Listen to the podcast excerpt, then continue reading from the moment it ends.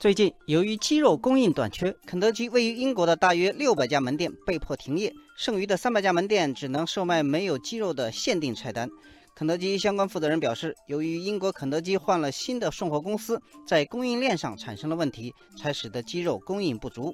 此前，肯德基刚刚将鸡肉送货合同改签了德国快递公司 DHL，然而由于后者的运营问题，导致肯德基的鸡肉供应不稳定。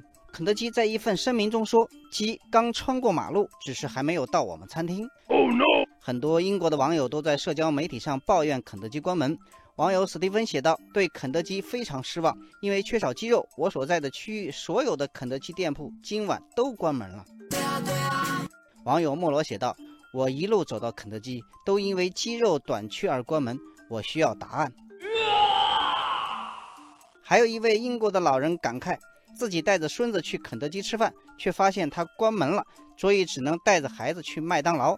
但那是不一样的东西。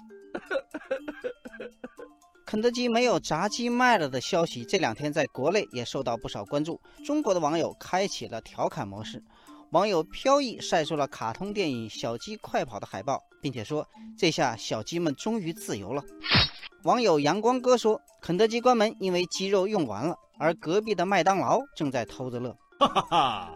网友新亚说：“大吉大利，今晚吃鸡。”肯德基的鸡肉都被吃鸡游戏的玩家给吃光了吧？据报道，肯德基公司并没有透露暂时关闭的分店什么时候才能恢复营业，只是以一句“上校正在解决它”来暗示公司正在全力解决鸡肉短缺的问题。